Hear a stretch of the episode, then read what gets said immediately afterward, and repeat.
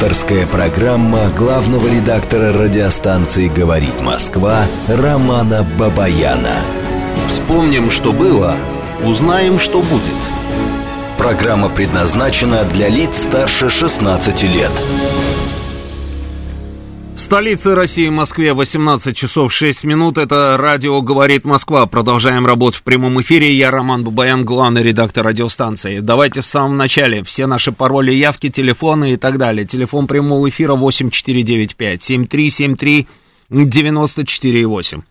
Телефон для ваших смс-ок плюс семь девятьсот двадцать пять четыре восьмерки девяносто четыре и восемь. Работает наш телеграм-канал, говорит и Москобот. Подписывайтесь на наш телеграм-канал, работаем в режиме информационного агентства 24 на 7, то есть и ночью работаем. Соответственно, самые, а, как нам кажется, свежие, актуальные и проверенные, в принципе, новости у нас в ленте. Подписывайтесь на наш телеграм-канал, сделать это легко, надо его просто найти. Он называется «Радио говорит МСК», или МСК, как, как, кому как нравится, да.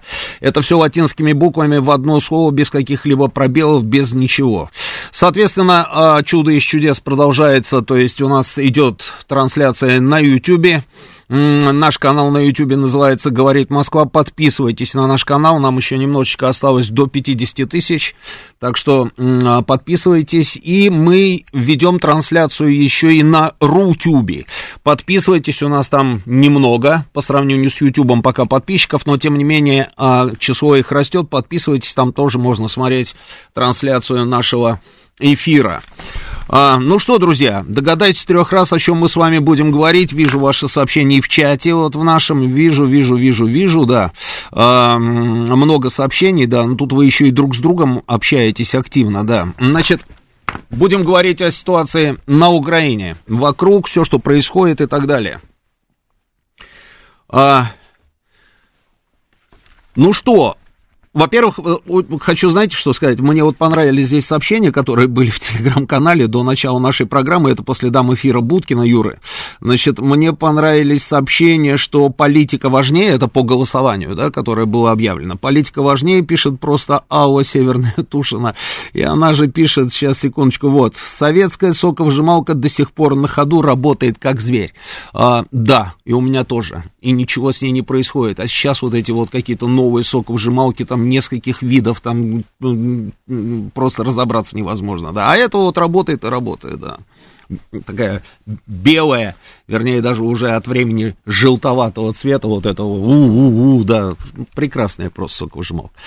Ну да, значит, друзья, значит, давайте с самого начала по новостям пройдем так быстренько, одной строчкой, грубо говоря, а потом, собственно, обменяемся мнениями по поводу того, что происходит на Украине. В начале недели уже стало известно, что французское председательство в Совете ЕС объявило о том, что Комитет постоянных представителей стран ЕС в Брюсселе согласовал очередной пакет санкций против России в связи с событиями событиями на Украине. Значит, сегодня а, тоже они, говорят, делали заявление на эту тему, и там стало понятно уже, что такое это пятый пакет. В первую очередь идет о том, что они вроде бы как будут закрывать собственные порты, для того, чтобы, а, для наших кораблей, для наших судов, а, для того, чтобы помешать нашей морской торговле. Ну, хорошо, дальше. Зеленский обратился в Конгресс Соединенных Штатов и израильский Кнессет с настоятельной просьбой о показании помощи летальным оружием и продолжает настаивать на введении так называемой бесполетной зоны над Украиной. Он также заявляет, что готов на прямые переговоры с Россией при посредничестве израильской стороны, но заранее говорит, что с его стороны никаких территориальных уступок России не будет будет. А, здесь я хочу, значит, а, остановиться на Кнессете. Действительно, действительно, он выступал, выступал, и депутаты израильского парламента его внимательно слушали. Мне понравилось другое, мне понравилась реакция, которая случилась после того, как он закончил. Зеленский имел наглость, я бы сказал так, имел наглость бить в ту самую точку, самую такую, знаете, чувствительную и болезненную точку изра... израильтян. А он начал а, проводить параллели между Холокостом, который был во Второй мировой войне, и то, что происходит сейчас на Украине. Близко к тексту сказал буквально следующее, что м- украинцы, вы только вдумайтесь, да, украинцы э, спасали евреев в годы Второй мировой войны, И поэтому евреи сейчас, Израиль, еврейское государство просто обязаны помочь Украине. И вот это вот взорвало, по большому счету, все информационное пространство Израиля. А почему? Значит, люди возмутились. Люди возмутились. В Израиле есть определенное количество людей, которые поддерживают украинское государство. Это для меня загадка. Это вообще, в принципе, для меня загадка, я никак не могу понять. Я сам знаю лично людей, а, которые евреи по национальности, и они поддерживают Украину. И я задаю им один простой вопрос. Я говорю, вы мне просто объясните, чтобы я понял, может, я чего-то не понимаю. Вы мне просто объясните, как вы можете поддерживать вот этих людей? Как вы можете поддерживать людей, которые устраивают факельные шествия с портретами Бандеры по Киеву? Как вы можете поддерживать людей, которые занимаются прославлением эсэсовской дивизии? Ну как вы можете поддерживать государство, которое официально а, считает героями людей, которые были замешаны в том числе и в Холокосте? Людей, которые убивали евреев, людей, а их именем сейчас называют проспекты, проспекты, улицы, все-все-все-все, что можно, все делают на Украине. Я говорю, вот как вы можете это поддерживать? Я говорю, просто мне объясните. И в ответ я все время слышу одно и то же, по большому счету. Знаете, вот такие вот какие-то штампы, непонятные мне, я просто понять этого не могу. Штампы такие, что, не, ну подожди, а, а, Украина это не, не нацистское государство, там президент еврей. Я говорю, ну хорошо, президент еврей, но мы говорим про украинское государство. Я говорю, то, что президент еврей в этой самой стране, где проспект носит имя там Шухевича, где Бандера у них там просто, я не знаю, их все, где неонацисты со свастиками бегают. Но это же уже паноптику. Ну, у нас что, таких нет, что ли, говорят они мне, понимаете? А у нас что, таких нет? Я говорю, у нас, может быть, такие и есть. Я говорю, но что делают с такого рода публикой у нас, и что делали на протяжении всего времени? Если кто-то себе что-то подобное позволял, их же тут же раз и упаковывали. И надолго. Ответа нет, понимаете, вот какие-то вот эти вот штампы непонятные. Ну, там же не все нацисты. Ну, наверное, конечно, не все нацисты. Это было бы чересчур, если бы вся Украина, все были бы нацистами, конечно. Не все нацисты. Но мне вот говорят все время это. И я вот, а знаете, я хочу вот попросить, давайте, Гурген, Анна, если вы меня слышите, вот, может быть, вы мне ответите, вот, это для меня загадка. Я вот этим своим знакомым говорю, слушайте, ну, это вот то же самое, как если бы, допустим, в Ереване ну, что приходит в голову, да? Геноцид и геноцид, да, соответственно. Вот если бы в Ереване а, армяне стали бы поддерживать Таалят Пашу, человека, который, собственно, возглавил всю вот эту вот историю с уничтожением армян в Османской империи.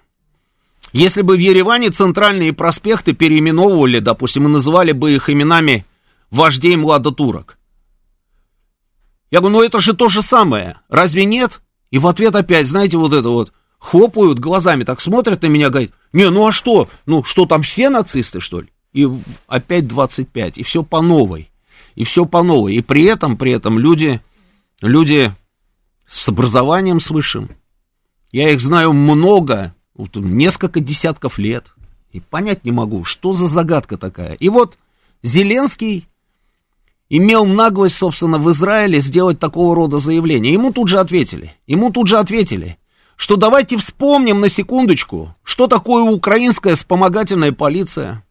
Давайте называть вещи своими именами, говорят ему в Израиле. Кто помогал немцам в Холокосте на Украине? Кто убивал людей? Огромное количество есть документов, что этим занимались украинские коллаборационисты. Вот это самая вспомогательная полиция. Вот эти вот подразделения Нахтигаль, Г Г Галичина и так далее, и так далее. В общем, одним словом, не получилось у него. У него не получилось, а он знаете, что просил у Израиля? Говорит, дайте нам систему купол, ни много ни мало. Дайте нам систему купол. И вообще вот эта вот история меня, знаете, она меня потрясает. Я вот наблюдаю за тем, что из себя представляет Украина а, на протяжении вот этого долгого уже промежутка времени. И знаете, на что обратил внимание? Они считают, что а, им все все должны. Они всегда говорят «дайте». Вы обратили на это внимание? Дайте нам это, сделайте вот это, дайте нам то. Вы обязаны нам помочь, вы должны нам предоставить. А где вот еще? То, что дали, это мало, дайте еще. Это удивительно, да? И при этом взамен слово «спасибо» не звучит. Никогда практически не звучит слово «спасибо», даже тем, которые им помогают.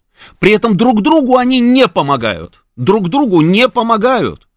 Там же просто скандал, там, я не знаю, там кипит просто вся, а, весь украинский вот этот вот интернет, он кипит. Почему? Потому что вот эти огромное количество беженцев, которые еще не убежали в Польшу там или еще куда-то, да, которые находятся на территории Западной Украины, они просто закидали сообщениями весь этот украинский сегмент интернета о том, как западные украинцы к ним относятся и как им живется на Западной Украине. О том, что они не могут снять нормально себе квартиры для своих семей, если они убежали там, я не знаю, из Харькова, из Киева, там, из Запорожья, Днепропетровска и так далее, и так далее. Они приезжают во Львов, Ивано-Франковск, а там по полной. Просто такие ценники, что ой-ой-ой.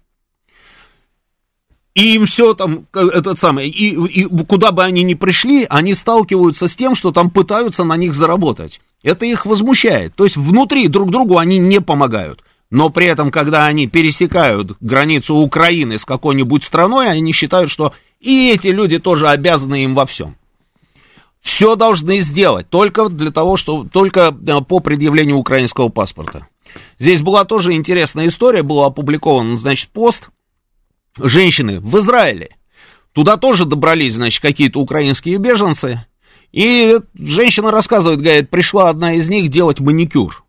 Пришла, сделала маникюр, когда, говорит, я сказала, сколько с нее, она начала, говорит, на меня кричать, назвала меня жидовской мордой, стала говорить, что нас мало уничтожили в годы Второй мировой войны. И эта женщина возмущается, она говорит, это мне говорят в Израиле. При этом, говорит, я сама уроженка Харькова, я, говорит, поддерживала Украину, у меня там родственники, я им отправляла деньги и даже переводила деньги там на помощь украинской армии или еще чему-то. И вот, говорит, я дождалась, что здесь в Израиле мне говорят вот такие вещи. То, как они себя ведут в других странах мира, это же тоже потрясающая история. Мы же это знаем. Там тоже не в восторге от того, что они туда приехали в таких количествах. Там каждый пытается тоже как-то что-то, есть даже подборка, да, что венгры там увеличили стоимость жилья, а, просто в космос уже ушла эта цена, при этом, как только узнают, что люди приехали с Украины, не сдают, не сдают им квартиры. Поляки тоже там со своей спецификой, они же их нежно любят, да, а, Австрияки там какие-то пособия им не платят или платят, но очень мало. В общем, нигде никто, как говорится, им не рад. Но при этом сама позиция этих людей, что им все кругом должны. Всегда. На протяжении уже многих лет. А почему? Почему они думают, что им все кругом должны? Я вот тоже задумывался на эту тему. И знаете, а, мне кажется, что это вот продукт вот той самой многолетней обработки которой подверглось украинское население. И люди, которые занимались этой историей, надо сказать, вы знаете, сработали просто замечательно. Ведь что с ними случилось, с этими людьми? Я имею в виду с украинцами. А, ну, все черное, все черное, для них белое. Все хорошее стало плохим. Плохое, наоборот, стало хорошим героическим, и к этому надо стремиться. Обратили на это внимание? Вот я обратил на это внимание.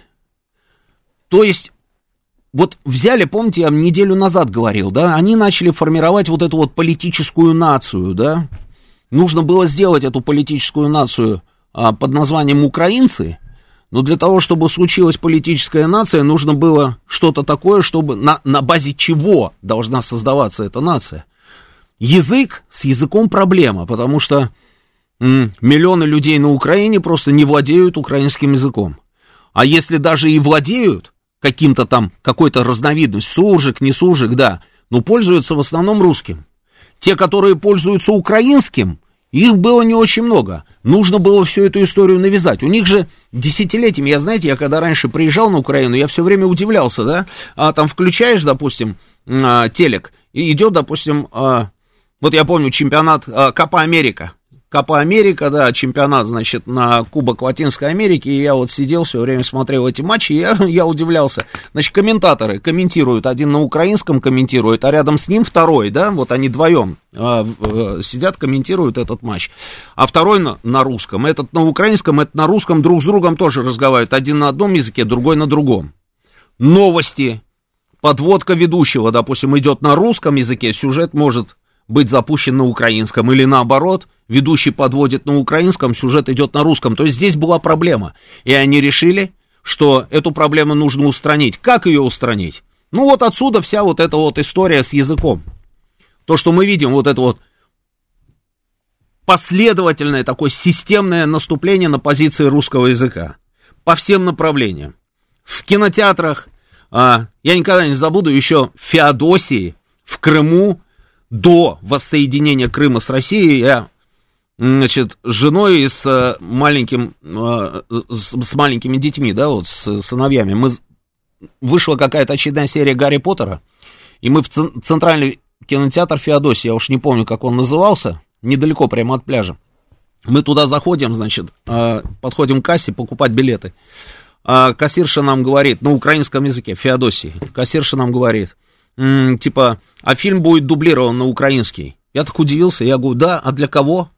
А для кого он будет дублирован на украинский? А он говорит, со мной она на мове. Я не знаю, для кого фильм, мы, мы в Украине живем, поэтому фильм будет дублирован на украинском, а, на украинский, и мы из Киева прям вот получаем уже такой вот вариант, собственно, этой ленты. Я говорю, много желающих? А она говорит, нет. Я говорю, ну, конечно, нет, потому что не, не просто многие не поймут, не поймут. Зачем идти в, в кино, в кинотеатр, смотреть фильм, если ты не будешь понимать до конца, о чем там говорят эти люди? При этом это же новая версия украинского языка, которая вообще, собственно, а, какая-то новая, которую они придумали, да, там огромное количество каких-то слов, там то ли польских, то ли еще каких-то, да. Понять это практически невозможно, по крайней мере, до конца. А, не пошли, естественно, фильм. В Одессе мне писали люди еще в 2014-2015 году, что единственный кинотеатр, где можно было посмотреть кино на русском языке, это был чис- частный, частный кинотеатр Лавочкина, по-моему, он назывался, если я не ошибаюсь, если память меня не подводит. То есть вот это наступление на русский язык было сделано ровно для этого, для того, чтобы при создании этой политической нации получить одну из вот этих вот опор, на которые эту нацию нужно опереть. Вторая история – это история. Вторая история историческая – для того, чтобы прийти и к этому, нужно было поменять все образовательные программы, то есть детишкам рассказывать, что герои не генерал Ватутин, а вот эти вот уроды и негодяи из УПА, которые его убили, понимаете, да? И вот они это сделали, они это сделали. И вот те люди, которые этим занимались, а что-то мне подсказывает, что занимались этим не украинцы, они просто молодцы, у них это получилось. И в итоге, в итоге мы имеем с вами украинцев, которые считают, что они какие-то особенные, ведь это отсюда на самом деле все вот эти разговоры про то, что они там Черное море, там выков. Вы помните вот эту, всю эту ахинею, да? Нам казалось это смешным, абсурдным, нелепым, но для них это становилось фактом. Фактом, и они начали искренне в это верить. Они же не просто так нам с вами рассказывают о том, что Киевская Русь, она же Киевская. Они же не просто так нам говорят о том, что мы какие-то там не пойми кто, которые украли у них их историю, их прошлое, и что у нас никогда ничего не было, мы какая-то там Московия, населенная свино-собаками, как они нас называют. Кстати, по поводу свино-собак, на секундочку, вы же знаете, да, что ну, нет такого у нас, да, там можем скотина сказать, можем сказать сукин сын, да, а, сволочь, негодяй, там еще как. Ну, свина-собака это какое-то такое не, не присущее нам, в принципе, да, выражение. А знаете почему? Для них оно тоже было, как говорится, не присущим до определенного момента. Просто свина-собака это перевод с немецкого, на секундочку. Это с немецкого, как там, а, швайна, а, а, посмотри, а, как там, не владею немецким языком. Это оттуда, эта история, то есть это переведенный вариант.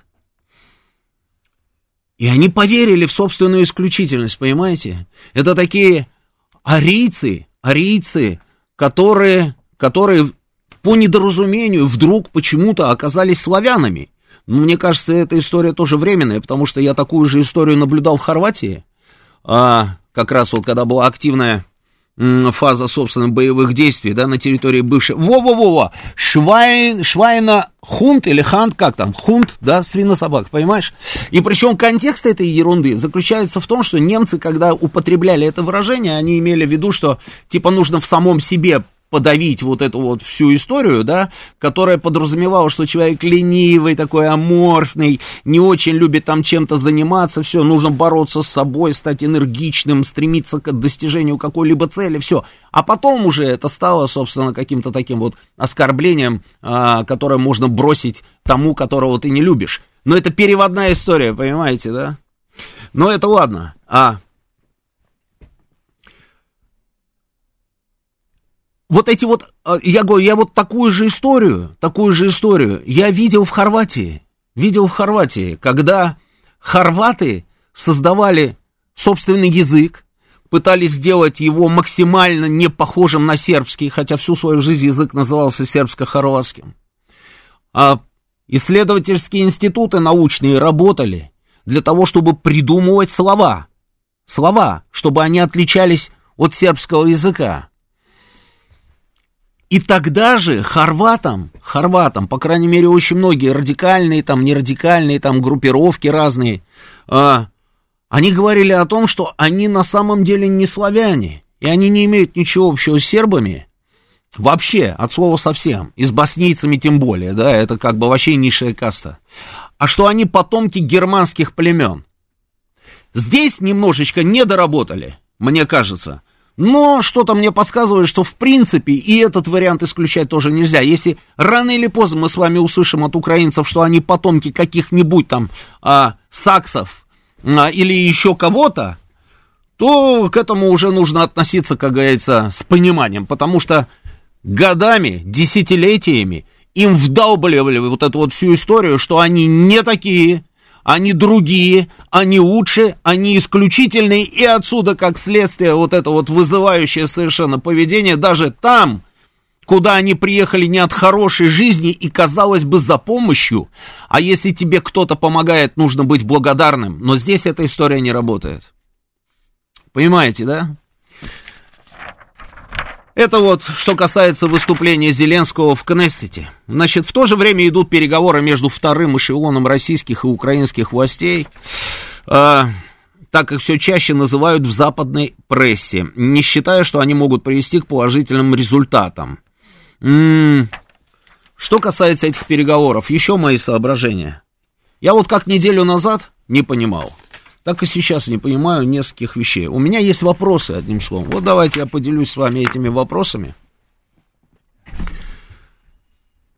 Ну, наверное, сейчас не успею, да, потому что уже ведущая новостей пришла, да. Но у меня есть некоторые вопросы, и я все пытаюсь понять. Вот я целыми днями же думаю именно об этом, понимаете? Вот ловлю себя на мысли, что я и днем, и ночью, собственно, погружен вот в эту самую а, историю. Я слежу за этими новостями, я читаю, я там э, пытаюсь анализировать, я пытаю, рисую карты, пытаюсь понять, каким может быть следующий ход там у них, у нас и так далее, и так далее.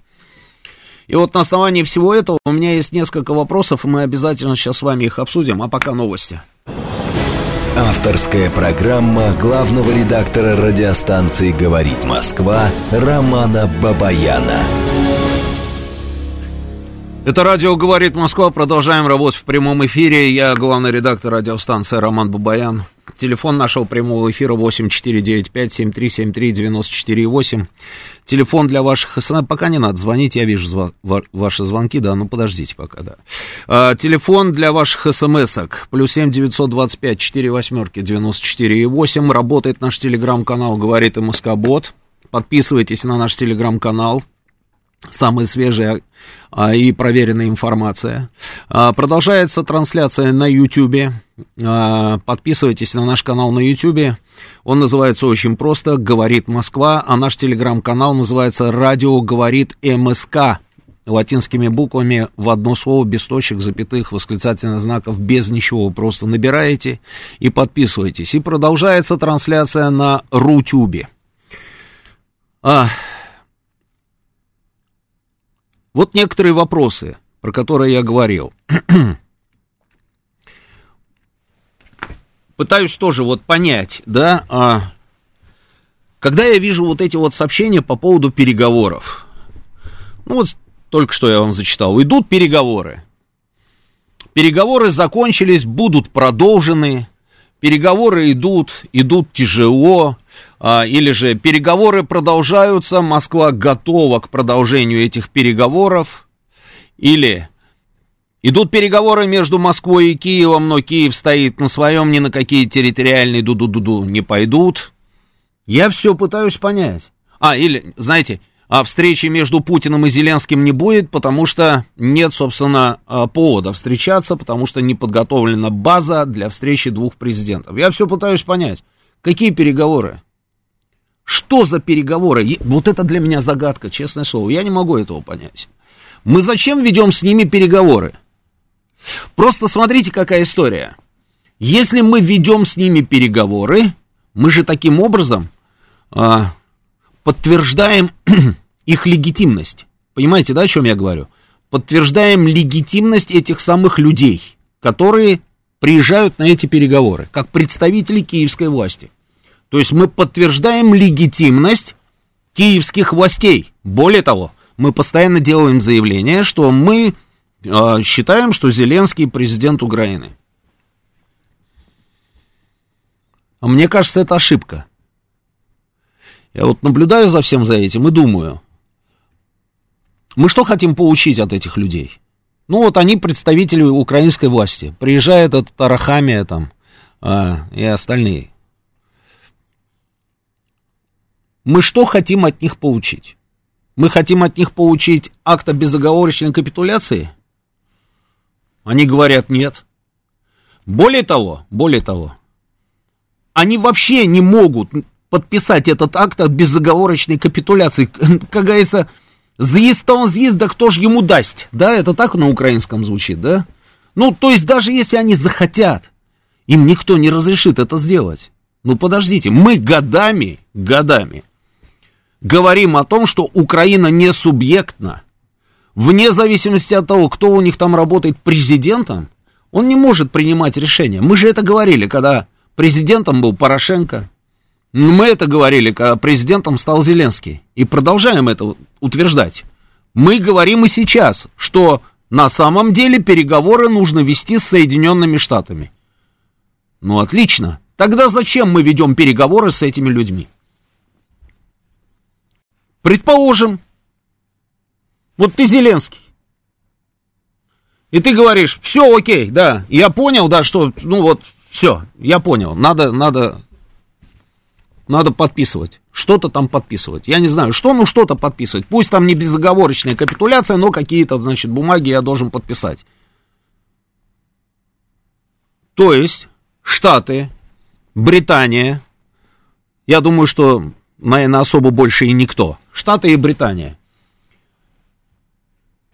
Они столько лет занимались этой системной работой – они столько лет лепили из этого украинского населения украинскую нацию. Они столько лет внушали этим людям, что все самое плохое, что только может быть на планете Земля, это вот туда, в сторону России. Они же нас сейчас орками называют, знаете, да, они все себя такие а, белые пушистые, а орки это мы. То есть все самое плохое это там – потратили бешеное количество денег, продолжают тратить огромные деньги. Сколько он там, миллиард пообещал, да, Байден, сейчас, вот прямо сейчас, миллиард на секундочку. А британцы сколько этот самое передали, тоже где-то в районе миллиарда. Европейцы, это дойная корова, тоже миллиард евро, да? То есть они тратят эти деньги для чего? Для того, чтобы Зеленский взял и согласился на какие-то условия Москвы, никогда этого не будет. Ну не будет этого никогда. Мы сами же говорим и сами почему-то ведем эти переговоры. Если нужно вести переговоры с американцами, давайте будем вести переговоры с американцами. Не хотят они с нами сейчас ни о чем разговаривать. Хорошо, ну тогда не нужно вести переговоры и с этими гавриками. Но мы же ведем эти переговоры. И при этом, знаете как, мы так серьезно ко всему этому относимся. Может быть, может быть, у нас какие-то хитрые планы. Но наблюдая за всем за этим со стороны, ловлю себя на мысли, что не понимаю и мне не нравится этот процесс. Еще раз, может быть, я чего-то не знаю. Но мне кажется, что все очевидно. Это раз. Второе. Еще вопрос, да, который вот а, меня интересует. Вот кто-то здесь из наших слушателей написал, сейчас, секундочку. А-ля-ля-ля-ля, где это, где это?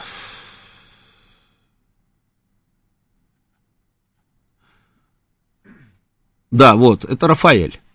Когда наша армия уже продвинется, за две недели продвижения нет, идут бои за одни и те же населенные пункты, как генералы НАТО на это смотрят.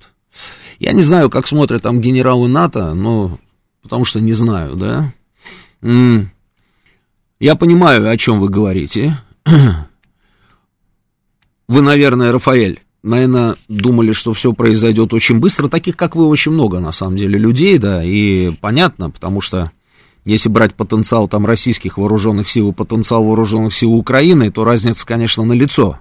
И системы вооружений, новейшие образцы, это все понятно, да. А, Поэтому рассчитывали на такое, знаете, достаточно быстрое а, продвижение. Но продвижение имеем вот то, которое имеем. Продолжаются бои. Что мы на сегодняшний день, давайте так сразу оперативную информацию, что мы имеем на сегодняшний день? У нас продолжается зачистка Мариуполя, если это можно назвать пока еще а, там, зачисткой, да, я бы на самом деле не называл бы это зачисткой. Продолжаются, скажем так, бои за Мариуполь, да. Зачистка это когда ты уже практически все сделал, и тебе нужно отловить там отморозков и окончательно, как говорится, ну, в общем, решить с ними вопрос. Здесь нет, здесь еще идет достаточно активное сопротивление. Сопротивление идет, насколько я понимаю, в районе м- Азовстали. Что такое Азовсталь? Мариупольский вот этот вот завод – ну вот забейте вот в этот самое, выведите мне сюда. Это, это город в городе. Это огромная совершенно территория. А, это город в городе. Там ездили автобусы, на секундочку, маршрутные. То есть там свои маршруты. Ну, как, как пример, как что? Как, как ЗИЛ в Москве, да, ну, чтобы было понятно, там тоже автобусы ездили в свое время. Просто бешеное количество там разных цехов и так далее, и так далее. Это несколько заводов на одной территории, то есть огромная территория, огромная. Плюс информация, что вроде бы, значит, Азов под предлогом а того, что нужно, как говорится, там начать или же не останавливать производство, вызвали там на этот завод э, рабочих, и в итоге эти рабочие оказались заложниками, по большому счету. То есть, опять вот этот самый живой щит. Вот бои идут там. И они идут уже несколько дней, да. То есть Мариуполь, мы не можем сказать, что Мариуполь а, мы взяли. Не можем. Бои идут вот, значит, здесь, в этом направлении, в районе Азовстали. Идем дальше. Харьков. Харьков до конца не окружен. Понятно. Дальше. М-м, Киев до конца не окружен. При этом мы каждый день видим информацию о том, что там где-то что-то там, куда-то нанесли удар, еще один удар. Вот последний удар там был как раз по Киеву, да? По торговому центру, насколько я понимаю. Значит, не понимаю, а точно по торговому центру. Почему по торговому центру? Опять скандал, значит, в украинском сегменте интернета. И там фотографии этого самого торгового центра до того как. И там на парковке этого торгового центра стоит украинская э, техника военная. А до этого она, собственно, выезжала с этого парков, ну, из паркинга выезжала, грады там наносили удары или артиллерийские установки наносили удары, а потом раз обратно сюда. И, скорее всего, судя по тому, что произошло с этим торговым центром, а его практически нет, то есть там сравняли с землей его. Скорее всего, там еще и склад был какой-то, да, с снарядами, с ракетами, со всеми делами. В общем, одним словом, теперь его там больше уже нет. А, это Киев. Ну и вот как бы все, да, по большому счету. По большому счету все. Там мы продолжаем, значит, штурмовать Авдеевку. Ну, тоже особых продвижений нет. У меня вопрос. Вот если мы, допустим, про Мариуполь, да,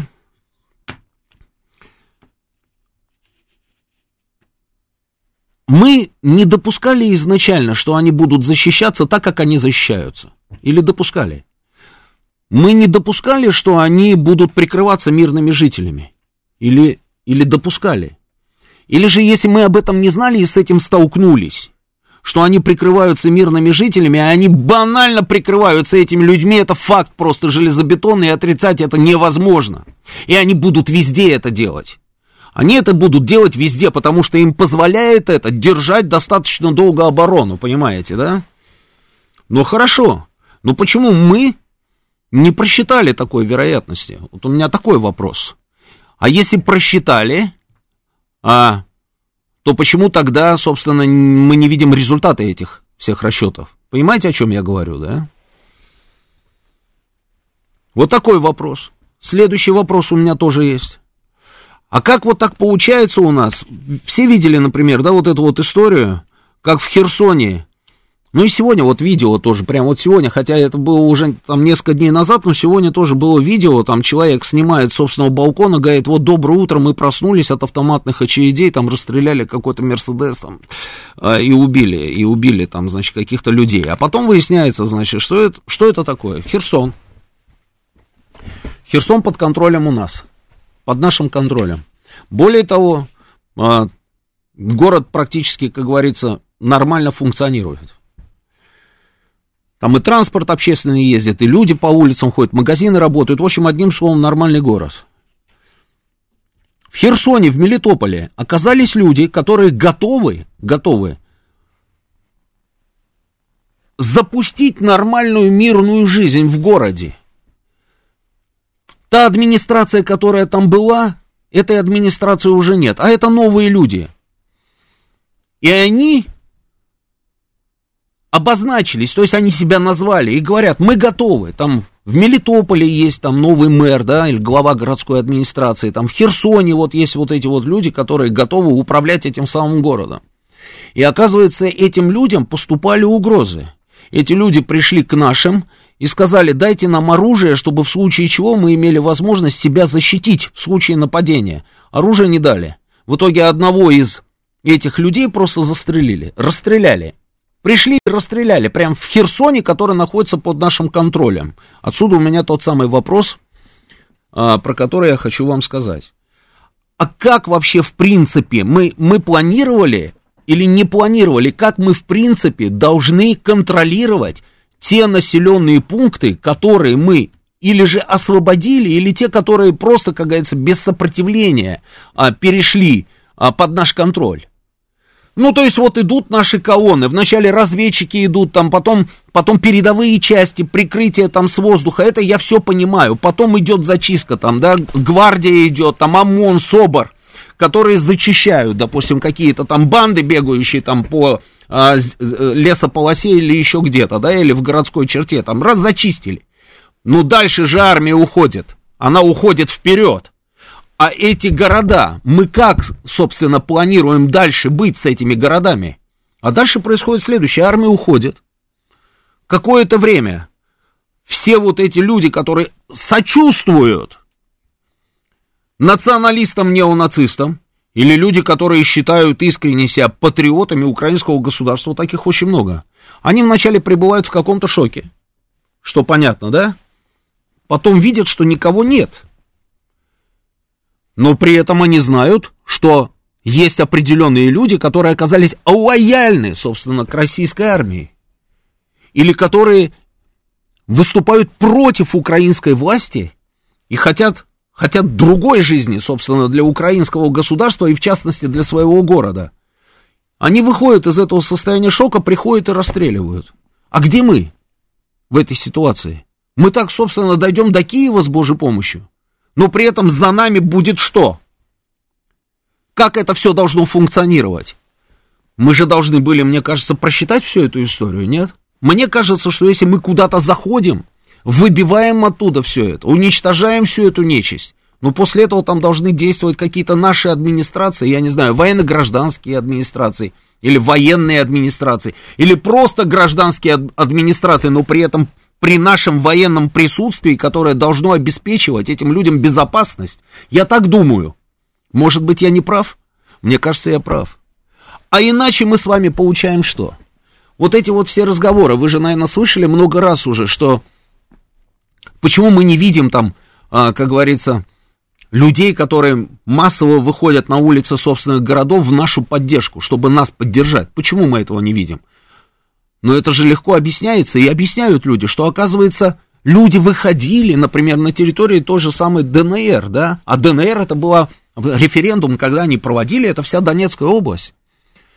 И все эти населенные пункты, в том числе и Мариуполь, которые находятся сейчас под контролем, допустим, у Украины, они все участвовали в этом референдуме, и они проголосовали за ДНР, за Донецкую Народную Республику. Это абсолютно наши люди. Но мы тогда, помните, зашли в Мариуполь и ушли. И оставили этих людей просто на что? На растерзание? Вот я, знаете, а, я советую посмотреть, найдите на Ютубе, ну, просто так вот, можно даже, как говорится, на перемотке, в режиме перемотки, посмотрите, все будет понятно. Вот найдите фильм, а, он называется, по-моему, «Вся правда о Мариуполе» 2014 года. И там, знаете, какая интересная история? Начинается все с, с 9 мая, и идут люди, вот как в Москве идут люди там с красными флагами, там, а, с георгиевскими ленточками, да, а, играет, играет музыка вот эта вот наша, да, там День Победы, там вот это вот все, да, люди крича начинают в какой-то момент скандировать «Спасибо деду за победу», знаете, вот это вот что, да, «Спасибо деду за победу, спасибо деду за победу», и потом вдруг в этот же день в город въезжают боевые машины пехоты, БМД с украинскими флагами. Они въезжают, народ стоит, а май, весна, зелень, шикарная погода, праздник. Люди стоят, не могут понять, что это такое. Они на бешеной скорости по центральной улице въезжают в Мариуполь. И потом начинается. И потом начинается. Они вначале начинают уничтожать мариупольских милиционеров. Те, значит, запираются в своем здании. Это городел, наверное, милиции, да? А вступает, начинается перестрелка, люди пытаются останавливать вот эти вот боевые машины пехоты, они их останавливают, те пытаются их, значит, пробиться через этот живой щит, толкают, люди говорят, вы зачем сюда приехали, кто вы, что, вы, что вы здесь делаете? и так далее, и так далее, а эти, значит, с ними не разговаривают, потом начинают стрелять по людям, по мирным людям начинают стрелять показывают тела, прям вот окровавленные и все. Народ начинает скандировать фашисты, фашисты, фашисты, фашисты. А потом выясняется, что это подразделение правого сектора, которое было переброшено из Днепропетровска для того, чтобы задушить сепаров, как они говорят. Они прям открыто, это когда толпа подходит людей, говорит, это наш город, дайте мы будем сами, как хотим, так и будем жить, там все, они нет, там выясняется, что это правый сектор. Вот так вот они давили вот тех самых людей давили. То есть Мариуполь абсолютно наш город. И они вот в 2014 году вот так вот и давили всех этих людей. Мы тогда не пришли, ушли, и потом вот люди рассказывают же, что там происходило. Убитые, без вести пропавшие – арестованные в подвалах СБУ, в подвалах там этого самого правого сектора, каких-то там националистических батальонов. В итоге Мариуполь сегодня превращен вот в этот укрепрайон и главную базу этого самого батальона Азов. И вот с ними мы там сейчас выясняем отношения. Ну вот что должны думать люди в других, допустим, городах, которые с удовольствием бы нас поддержали, но им же тогда нужно сказать, что мы сюда пришли и пришли надолго и мы отсюда не уйдем. Ну давайте скажем это. Мы же этого не говорим, вы обратили внимание? Ну нету этого. Ни на каком уровне у нас нет обращения к украинскому народу. У нас было обращение нашего президента к ВСУ, да? Они должны были услышать, что мы вас уважаем, сказал президент, потому что вы давали присягу. А, И вы для нас не, не то же самое, что эти националистические батальоны. Это, это было. Нет, давайте скажем, я не про это. Давайте мы скажем людям, что мы сюда пришли, и мы пришли надолго, и мы больше не уйдем, не подставим вас. И никто после нашего присутствия здесь никогда больше вас ни в какие тюрьмы СБУ не загонит, никто вас не будет расстреливать, никто не будет вас похищать, насиловать, убивать и так далее. Нужно, мне кажется, вот обязательно нужно сделать такое обращение к украинскому народу. Но при этом мы тогда точно должны понимать, что мы действительно никуда не уйдем. Понимаете? Не уйдем никуда. А пока вот я вам говорю, я вижу что? Я вижу, что мы берем Херсон, вроде там запускаем мирную жизнь, а, раздаем гуманитарку, а, находим людей, готовых с нами сотрудничать. Но при этом они просят, дайте нам оружие, чтобы мы чувствовали себя безопасно. Мы не даем. И сами не охраняем, получается. Их приходят и убивают. Ну как, как вот должны себя, собственно, ощущать другие люди? Они же это все на себя примеряют. Да не дай бог, я сейчас приду, там скажу, спасибо, ребята, за то, что вы привезли мне вот эту гуманитарку. А какой-нибудь стукач, который вот рядом, сфотографирует меня и потом отдаст все это дело каким-нибудь СБУшникам или правосекам, и меня убьют. Ну вот так же рассуждает обычный человек. И нужно же ломать уже эту ситуацию, она неправильная. Это нам только поможет.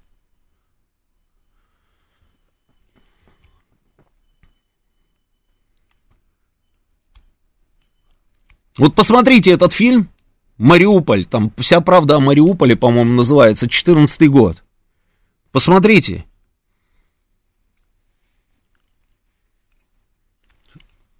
Что такое? YouTube э, заблокировал нашу трансляцию. Призывайте всех на Рутюб переходить. Все, заблокировали?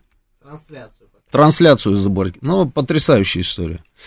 А, называется, ничего не сделал, только зашел, да, и уже трансляцию на YouTube заблокировали. Переключайтесь на Рутюб, друзья, да, и там продолжаем. Переключайтесь на Рутюб.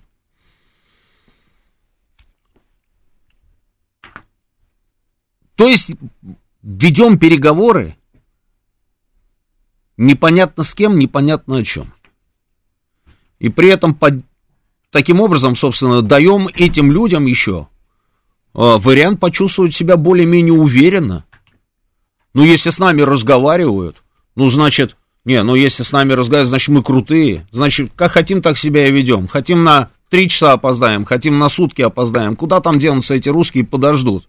Они же так рассуждают. Потом должно быть...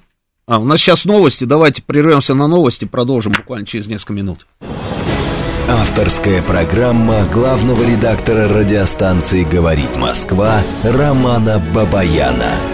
Вспомним, что было, узнаем, что будет. Программа предназначена для лиц старше 16 лет. 19.06 в Москве, это радио «Говорит Москва». Продолжаем работать в прямом эфире. Я Роман Бабаян. А телефон нашего прямого эфира 8 495 7373 94 8. Телефон для ваших смс-ок плюс 7 925 4 восьмерки 94 и 8. Работает наш телеграм-канал, говорит и Москобот. Подписывайтесь на наш телеграм-канал. Я сейчас после эфира с ребятами переговорю. Здесь кто-то из вас мне об этом писал, да, переговорю с нашими ребятами, и а, мы а, заведем трансляцию на телеграме. Заведем на телеграме трансляцию изу, изучайте матчасть, да, как это сделать. Значит, а, подписывайтесь на наш телеграм-канал, называется «Радио говорит МСК» латинскими буквами в одно слово. На ютюбе трансляции нет, поэтому а, идет трансляция на Рутюбе, то, о чем я вам и говорил на самом деле, да. А, подписывайтесь на наш канал на Рутюбе, друзья. И а, там, там все идет, да, там все видно, все слышно и так далее, и так далее. Наш канал на Рутюбе называется «Говорит Москва». Подписывайтесь, да, и продолжаем работать. Я когда посмотрел вот это вот видео, о котором я говорил вам до новостей, да, вся правда о Мариуполе, 14 год, День Победы. Я понял одну простую вещь. Вот многие, знаете, многие задавались вопросом, слушайте, ну что же такое, да, вот говорят там вроде бы, да, российские журналисты, что там они прикрываются мирным, мирными жителями как живым щитом, и сами жители потом оттуда выходят, огромное же количество есть, собственно, заявлений этих людей, которые выходят, там, которым удается убежать, допустим, вот из этих вот ужасных совершенно а, мест, где ведутся боевые действия, да, когда удается вырваться по этим гуманитарным коридорам, или кто-то там сам какими-то тропами, там, вместе с семьей, в одиночку, неважно, там, вырывается. Они же все рассказывают о том, что, да, действительно, они ими прикрываются. Я когда посмотрел это видео, я понял, почему. Я понял почему. И а все вот эти вопросы, ну как, как они могут прикрываться там своими же собственными людьми, слушайте. Я все понял. Они этих людей ненавидят. Эти люди для них не свои. Поэтому они спокойно, легко, вообще без каких-либо проблем прикрываются этими людьми. Умрет их там сто человек, да наплевать, тысяча, им наплевать на это. Все умрут, и еще лучше, и еще лучше, потому что это не их люди, это те самые люди, которые их колонны встречали криками «фашисты, фашисты». Это те самые люди, которых они восемь последних лет убивали, насиловали, истязали, что только с ними не делали. И эти люди так и не полюбили и никогда не полюбят ту Украину, которая сегодня существует. Поэтому этим нацистским батальонам, или этим ВСУшникам, которые, на мой взгляд, это то же самое, по большому счету. Им абсолютно этих людей не жалко. А мы пытаемся наоборот сделать так, чтобы этих людей не задеть. Понимаете, какая штука? И поэтому я понимаю то, что вы говорите, ну как вот, да, вот, вот медленно идем, медленно, хочется уже, например, там, я не знаю, проснуться утром а, и увидеть кадры а, флага там нашего а, где-нибудь на Сумской улице, там в Харькове, огромный, чтобы флаг там наш был. Там это, я это все прекрасно понимаю, чисто эмоционально, но вот так не получается, видите. Медленно, медленно, медленно, медленно, медленно идем, идем, идем, идем, идем, но при этом, собственно, стараемся сделать так, чтобы меньше этих людей погибло. А, дальше. Здесь значит, видел заявление одной телевизионной ведущей, а, украинской. Видео там, вот, я вам сбрасывал, сидит такая симпатичная, а, очень даже, дамочка. Ну, давайте послушаем, давайте послушаем. У себя там в России. И я хочу обратиться к родственникам, особенно русских летчиков, особенно к женам Потому что мне кажется, что вы должны бояться. Вы должны бояться за своих мужей, которые сейчас в Украине выполняют эти преступные указания. Вы должны бояться и должны понимать, что рано или поздно э, наша месть вас найдет. Вы должны бояться и понимать, что рано или поздно вы, жены, станете вдовами, а ваши дети останутся сиротами. Потому что месть украинского народа вас найдет и на курортах Египта, и на курортах Турции, куда вы будете летать за деньги, заработанные на крови в Украине. Наша месть найдет тех женщин, которые вздумают выйти замуж за летчиков, которые принимали участие, в, как вы говорите, в спецоперации, а на самом деле в неимоверно кровавой войне в Украине. Поэтому прежде чем выйти замуж за таких героев, в кавычках, найдите себе черные платки. Рано или поздно вы их оденете на свои головы, женщины России. Поверьте, ваши летчики приговорены украинским народом. И приговор будет приведен в исполнение рано или поздно.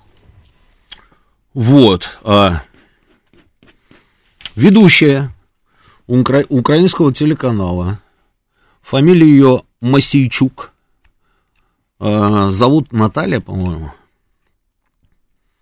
Вот как-то так.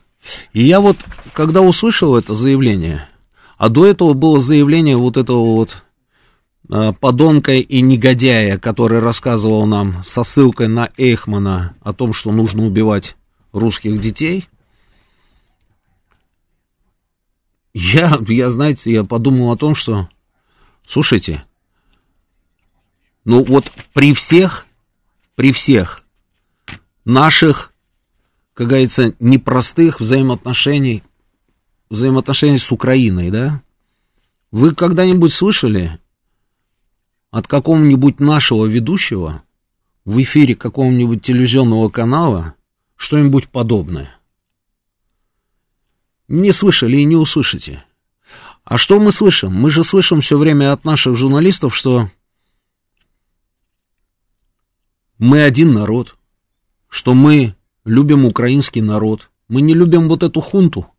Когда вот эти кадры посмотрите из Мариуполя 2014 года, а, очень слово хунта подходит, вот очень подходит.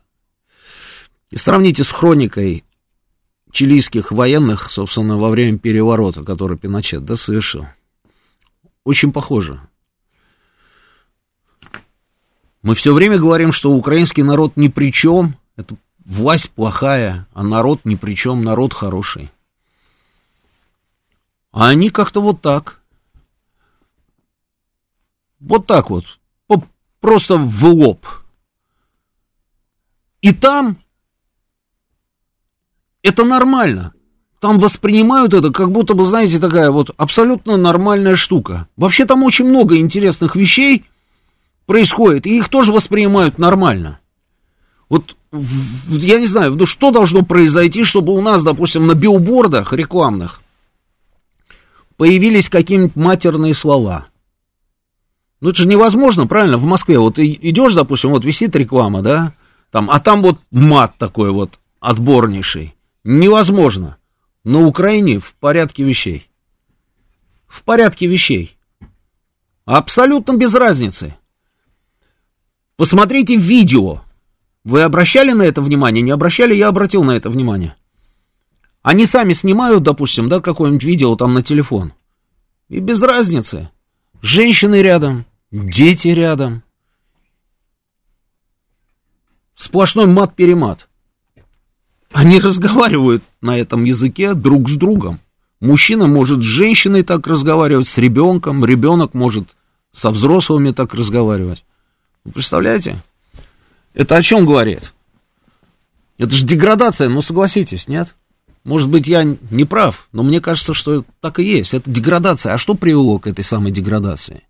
Что привело к тому, что вот такого рода заявления в эфире канала воспринимается как норма.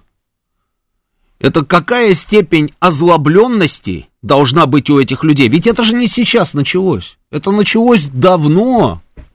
Давно началось. Сейчас это уже просто, как говорится, на потоке. У меня есть еще одно заявление. Давайте посмотрим. Заявление этого а, псевдо, псевдо то ли врача, то ли волонтера, то ли непонятно, непонятно вообще, что за персонаж. Давайте послушаем. Горит путинская техника хорошо. Э, трупы путиноидов смердят, но как бы опять-таки становятся безвредными. Я своим врачам дал указание, всегда я был большим гуманистом и говорил, что как только человек пораненный, он уже не враг, а пациент. Но теперь очень жесткое указание всем мужчинам кастрировать, потому что это тараканы, а не люди. И поверьте, все врачи, которые все жизнь спасали пациентов, русские тут будут умирать, умирать в большом количестве. Те, кто уйдет, будут вспоминать кошмар украинской земли, как немцы вспоминали Сталинград. И все они будут привлечены к ответственности. Они не люди, они тараканы. Вот теперь возьмите, забейте эту фразу в поисковик. Они не люди, они тараканы. И вы увидите, что это тоже не их фраза. Эта история была во время столкновений Хуту и Тутси. Помните, нет это? Вот эту вот трагедию жуткую совершенно. Конго. Не, не помните? Руанда, там вот это вот все, нет? М-м. Хуту и Тутси. Миллионы людей были уничтожены, причем зверским совершенно образом. А, и рассказывали о том, что это не люди, это тараканы. Это формулировка ровно оттуда. Это формулировка из эфира радио «Тысячи холмов». Была такая радиостанция, которая разжигала просто вот эту звериную совершенно ненависть одних племен к другим и подстрекала к этим массовым убийствам. Это же был кошмар. Это были 2000-е годы, вот забей, в столкновении Хуту-Тутси. Мы для них тараканы. Вот этот человек, он уже отыграл назад, это же трусливая тварь. Это же трусливая тварь просто, по-другому не скажешь. Он отыграл назад, говорит, это все были эмоции. Какие эмоции? Это не эмоции, мы все запомнили. Но ерунда, резня в Руанде. Вот оставь год, да. Весной и летом 94-го, да. Хуту, Тутси, Выри, вот, да. Совершенно верно. А, эмоции, он на эмоциях это произнес. Раненых, собственно, кастрировать. Бастрыкин отдал распоряжение возбудить уголовное дело, но это же нечисть убежит. Она же убежит, во Львов убежит. Или еще куда-нибудь убежит, в Германию убежит. Они все куда-то убегают. Но самое интересное другое. Вы видели, кто сидел и слушал это все? Сидел, слушал, и так, знаете, многозначительно, так, с умным видом кивал. Это Евгений Алексеевич Киселев, помните такого? Телекомпания НТВ, программа «Итоги». Помните, да, времен Гусинского? Евгений Алексеевич Киселев. Это тот человек, который, который русский, и вот он сидит, вот это вот слушает. Это кивает. Наверное, еще, м-м, как он обычно любил делать. М-м, и поддерживает, поддерживает. Он же паспорт пошел получил украинский, да? Убежал туда. Там сытнее было. А туда убежал. Пока здесь можно было, собственно, заниматься обслуживанием чьих угодно интересов, а мы знаем чьих. Он сидел здесь. Хорошие деньги зарабатывал. Гусинский хорошо кормил. А как только вот раз перекрыли кислород, когда не дали ему, собственно, заниматься подрывной деятельностью, вначале на ТСН они убежали, помните раздел этот НТВ, те, которые постарше помнят. Там выходили в эфир, потом, значит, создали ТВ-6, ТВ-6 они создали, какое-то время поработали, и опс, и убежал, убежал на Украину, и там бегает с одного канала на другой, сейчас сидит на канале, и это в эфире канала. Не какого-нибудь там, я не знаю, ресурса где-нибудь там, а, какого-нибудь стрима. Нет, это телевизионный канал, который принадлежит Ренату Ахметову, на секундочку, самому богатому человеку на Украине. Он сидит вот там в эфире, и в эфире вот это вот ничтожество, вот это вот мразь трусливая, делает у него эти заявления. И у него нигде там в голове ничего не шевелится у Киселева, ему не обидно. Вообще ни за что не обидно.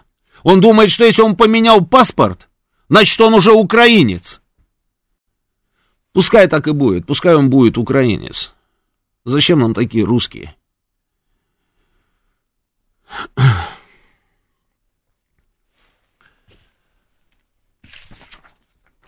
Просто невероятные вещи. Невероятные. Здесь у меня... Я как-то рассказывал про мою одноклассницу, которая со мной училась в одной школе, да. А потом оказалась, значит, в Киеве. И вот она сейчас такая, у, -у, -у топила за Майдан, потом волонтерила. Дочка у нее есть, дочка. Эту дочку она просила устроить на работу. Дочка закончила факультет журналистики. Она мне позвонила за месяца полтора, наверное, до Майдана, или написала мне на Фейсбуке, я не помню.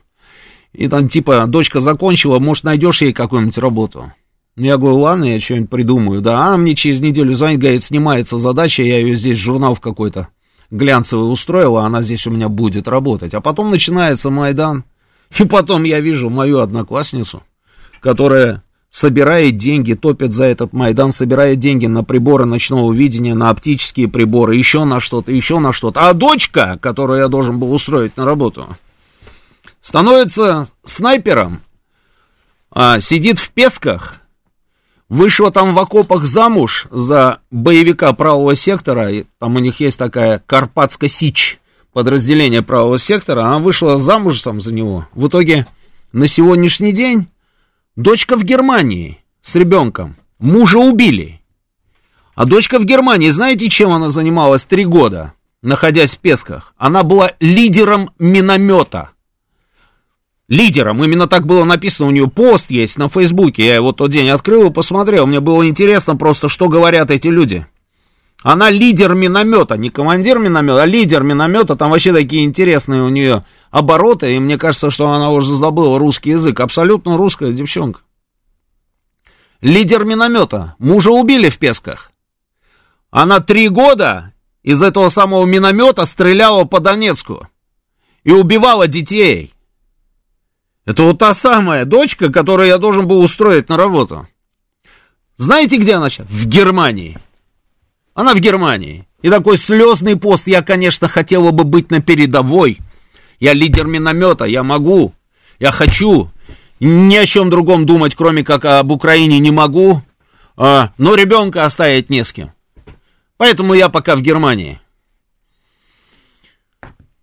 Вот такая публика интересная. Вот такая интересная публика. Вот вижу ваше сообщение, тут просто огромное количество сообщений. А, поддерживают их а, евреи, которые приехали с территории Украины в Израиль. Ну какая разница? Какая разница, откуда они приехали? Невозможно их поддерживать, невозможно. М-м- а, еще пост я видел, израильтянин один отреагировал на какой-то комментарий, какой-то публикация. Комментарий в Израиле был такой, что подавляющее большинство израильтян поддерживает Украину. Ой-ой-ой, наверное, многие видели, нет? Человек очень эмоционально, с ненормативной лексикой рассказал, что он о них думает и что думает, собственно, об этих людях. А, население Израиля, население еврейского государства. Он говорит, как вы вообще можете думать, что мы можем поддерживать эту мразь? И неужели вы думаете, что мы забыли, кто открыл ворота Освенцима и чьи это были солдаты? Или вы думаете, мы не видим, кто у вас сегодня герой? Просто потрясающий был. Мужик простой абсолютно. Вот он сидел и на камеру, знаете, он попросил прощения, потому что на эмоциях там тоже ненормативная там определенная лексика, да. Но при этом все, все объяснил и рассказал. А... Есть еще несколько мыслей, вот тоже хочу с вами на эту тему поговорить, и потом, потом будем обмениваться мнениями, уже а, перейду, собственно, к вашим звонкам. Генсекретарь ООН, господин Гутерреш, назвал перспективу ядерного конфликта возможной. А вот в Японии не рассматривают вопрос совместного использования ядерного оружия. Это вообще для меня загадочная формулировка. В Японии они там что-то не рассматривают, да, какой-то вопрос совместного использования ядерного. Какого совместного, с кем совместного, как, чье оружие и т.д. Ну, в общем, японцы, да. Но первая часть, что Гутьерреш назвал перспективу ядерного конфликта возможной. Вот скажите мне, пожалуйста, а вы как думаете? Мы все с вами убеждены, уверены, что это невозможно. И все об этом говорят. Все об этом говорят. И там, и у нас, и, и не у нас. В общем, везде. Все говорят, это невозможно. А у меня вопрос, а мы в этом на 100% уверены? Почему у меня возник этот вопрос? Я вижу просто то, что происходит. Вот я смотрю и вижу то, что происходит, да? А, ну, что они делают? Я имею в виду там Штаты и НАТО, ну, Европу, допустим. Что они делают? Бесконечное вот это вот количество денег, которое предоставляется Украине. Бесконечная поставка систем вооружения – Параллельно с этим, вот эти заявления, мы не, не будем вмешиваться, НАТО никогда, значит, туда не влезет, небо мы, мы закрывать не будем, потому что это приведет к столкновению там с Россией, это мы не будем, другое мы не будем. Я все это слышу, но вижу другое. Вижу то, что они перебрасывают какие-то системы вооружения в Словакию и разворачивают в Словакии системы Patriot, на секундочку. Это только я вижу? Или же это еще кто-то видит? Все видят?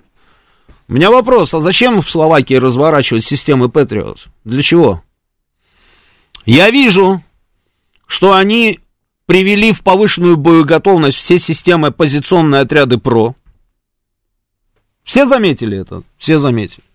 Они перебросили уже сколько? 100 тысяч да, стотысячную группировку они перебросили в страны вокруг нас, да? Стотысячную группировку перебросили. А для чего все это делается? Просто так? Они это делают для чего-то же, правильно? Они предполагают, что мы можем напасть на Польшу. Или на Словакию. Или же еще на кого-то. Они нам об этом скажут, что это мы делаем для того, чтобы вы что-то не сделали. Но мне кажется, это просто отмазка. Это усыпление нашей бдительности.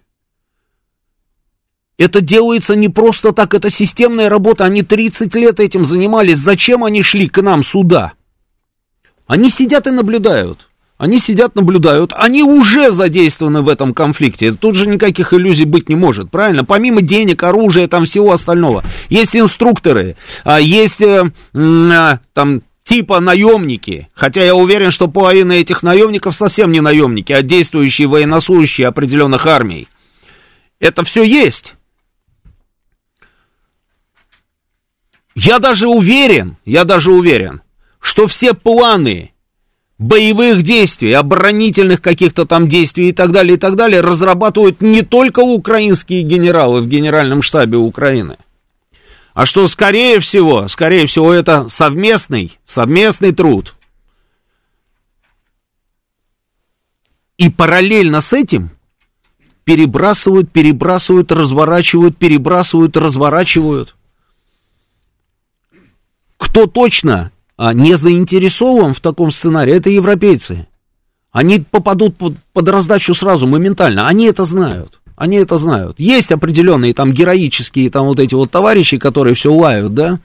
Они есть, но они, собственно, ну, такая судьба у них. Остальные совсем не хотят ни под какую раздачу попадать. Но американцы, они же далеко. Я уже об этом говорил, я еще раз говорю. Нам ни в коем случае нельзя сбрасывать этот вариант. Они же все время, все время рассчитывают на то, что они там далеко. Если русским генерал Мороз помогает, им генерал Океан помогает, и что они далеко, и до них, собственно, может там что-то и не долететь, и не добраться. Или же если там что-то, то это будет большой, большой ущерб, но не критический. Может быть, я не прав, может быть, я дую на воду, но тогда объясните мне, зачем тогда все эти телодвижения? Зачем 100-тысячная группировка, собственно, здесь сконцентрирована? Зачем разворачиваются новые системы? Зачем делаются заявления о совместном использовании ядерного оружия? Какое ядерное оружие, если никто не собирается этим заниматься? Тогда зачем эти заявления? Вопрос есть, давайте. Сейчас прервемся на новости, потом продолжим. Авторская программа главного редактора радиостанции «Говорит Москва» Романа Бабаяна. 19.35 в Москве, это радио «Говорит Москва». Продолжаем работать в прямом эфире. Я Роман Бабаян, главный редактор радиостанции. Телефон нашего прямого эфира плюс 7 495 7373 94 и 8. Телефон для ваших смс-ок плюс 7 925 4 восьмерки 94 и 8. Работает наш телеграм-канал «Говорит МСК Бот». Подписывайтесь на наш телеграм-канал «Радио говорит МСК» латинскими буквами в одно слово. А, и идет трансляция у нас на Рутюбе на Рутюбе, подписывайтесь, пожалуйста. Я все понимаю, не надо мне рассказывать про Рутюб, кому там что-то как-то неуютно и так далее. Мы сами все прекрасно понимаем. Но если у нас с вами есть вариант идти пешком или же доехать на Запорожце там, да, или же на Жигулях, наверное, все-таки лучше поехать на на машине. А, подписывайтесь на Рутюб. В ближайшее время это только единственный, собственно, вариант остался. У нас Ютуба нет. По крайней мере, в ближайшую неделю никаких трансляций больше там не будет. Они нам прислали об этом сообщение. Значит, читаю ваши, читаю ваше сообщение, которое вы мне прислали. Они там и на границе друг друга грабят, пограничники, взятки берут, Григорий, Санкт-Петербург. Да, это правда. Для того, чтобы покинуть территорию Украины, ее как покинуть нельзя, определенным товарищам призывного возраста. Но если 50, 500 э, долларов заплатишь, что можно. Э, президент, который просит не продукты и лекарства сегодня для народа Украины, а оружие, просто конченый, пишет Сергей К. Карлос, Карлос, а зачем, спасибо сказать, они сами провоцировали, пускай сами расхлебывают эту... Не понял, да, ладно, хорошо, эту кашу. Может быть, не, не зря поляки украинцев всегда называли быдлом Котофея, это к полякам вопрос. Уехали лучшие в кавычках представители Украины. Романа, не могли бы вы почаще выступать на радио? Могу, раз в неделю, вот видите, выступаю, иду по расписанию. А, роман Украины это антироссия, все, что дорого у нас, враждебно у них и так далее. Да, совершенно верно, так оно и есть. Подсказывают мне, что кинотеатр в Одессе был на Дерипасовской, назывался кинотеатром Уточкина. Спасибо, спасибо. А кинотеатр Феодосия назывался Украина. А, значит, работу в Польше, там без визы им работу не дают, там еще что-то, скрынка, там, что что будем делать со спонсорами Украины? Подождите, пока еще не до этих спонсоров, нам надо еще здесь. Мне хорваты всегда говорили, что они потомки древних римлян, а, пишет Николай. С хорватами вообще какая-то странная история. А, больше всего наемников воюют, вроде бы, воевал или поехал на Украину воевать, а может быть уже там и не воюют, а убежали, а может быть и погибли, там был, были из Хорватии. А сегодня я видел просто замечательную новость в Икее, в Загребе, я даже знаю, где это находится. А, знаете, заходишь, а там же как в Икее, да, там интерьеры, да, интерьерами создано, там кухня как выглядит, там как спальня может выглядеть, гостиная там и так далее. Вот где есть рамочки вот эти для фотографий, везде вставлен портрет Путина. Вот так вот называется, да, это большой, большой привет. А, Делегация, значит, Украины просто использует для демонстрации того, что Украина пытается вести переговоры, но реально договориться у них задачи не стоит. Может быть, может быть. Меня не интересует там, э, какие цели преследует украинская делегация, меня интересует, э, какие цели преследует наша делегация. И мне очень, ну, в общем, мне не очень это все нравится. Идем дальше. Юля, я об этом и говорю, что смысла в переговорах я не вижу. Э, просто для видимости, для мировой общественности. Может быть, если не довести операцию до конца, мы сами себя предадим, и ребят, которые погибли, предадим. Операцию надо доводить до конца, решить вопрос раз и навсегда. Атом Студио. Совершенно верно. Только один вопрос. А что такое до конца? А есть ли у нас изначально, было ли, вернее, скажем так, было ли у нас изначально понимание, а, что такое довести эту операцию до конца. Ну, вот смотрите, опять же, просто рассуждаем. Мы же с вами не а, многозвездные генералы, да, из а, генерального штаба, просто рассуждаем. Демилитаризация, здесь я понимаю, понятно. А и мы это наблюдаем. Каждый день, каждую минуту, это я все понимаю. Денацификация. Денацификация, и при этом мы ведем переговоры с этой властью и признаем этих людей властью на Украине. И предположим, эти люди возьмут и что-то подпишут, значит, властью на Украине останутся они, что ли? Ну, я так понимаю, нет, или, может быть, я ошибаюсь. Я... То есть, они подписывают соглашение какое-то, допустим, на переговорах. Мы говорим, все окей, нас это соглашение устраивает. Хорошо, согласны. Но, значит, президентом Украины продолжает работать Зеленский, и вокруг него вся вот эта шобла, они, значит, остаются? Ну какая тогда может быть денацификация? Кто будет следить за этой денацификацией? Зеленский будет заниматься денацификацией? Да вы что? Нет, конечно. Никто из существующих на Украине людей не будет заниматься никакой денацификацией по одной простой причине. Они не понимают вообще, что с ними произошло. Они считают, что они на светлой стороне.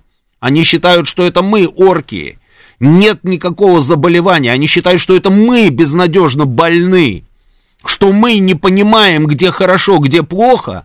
Помните, Кроха сын к отцу пришел и спросила Крох, Крошка, что такое хорошо, что, что такое плохо. Они думают, что мы не понимаем ничего, мы запутались, и нам нужно объяснить. Вот у них какая штука в голове сидит. Никогда никакой денацификацией они заниматься не будут. Если мы признаем эту власть, тогда получается так. Если мы признаем эту власть и готовы на то, чтобы она осталась властью, значит, мы должны отказаться от требования денацификации, а это проигрыш. Я здесь согласен совершенно с Адом Студио, что операция, можно считать, а, завершилась победно только в том случае, если мы добились всех целей. Нельзя тормозить. Значит, нужно менять людей. Если мы меняем людей, зачем мы ведем переговоры с теми, кого мы завтра поменяем?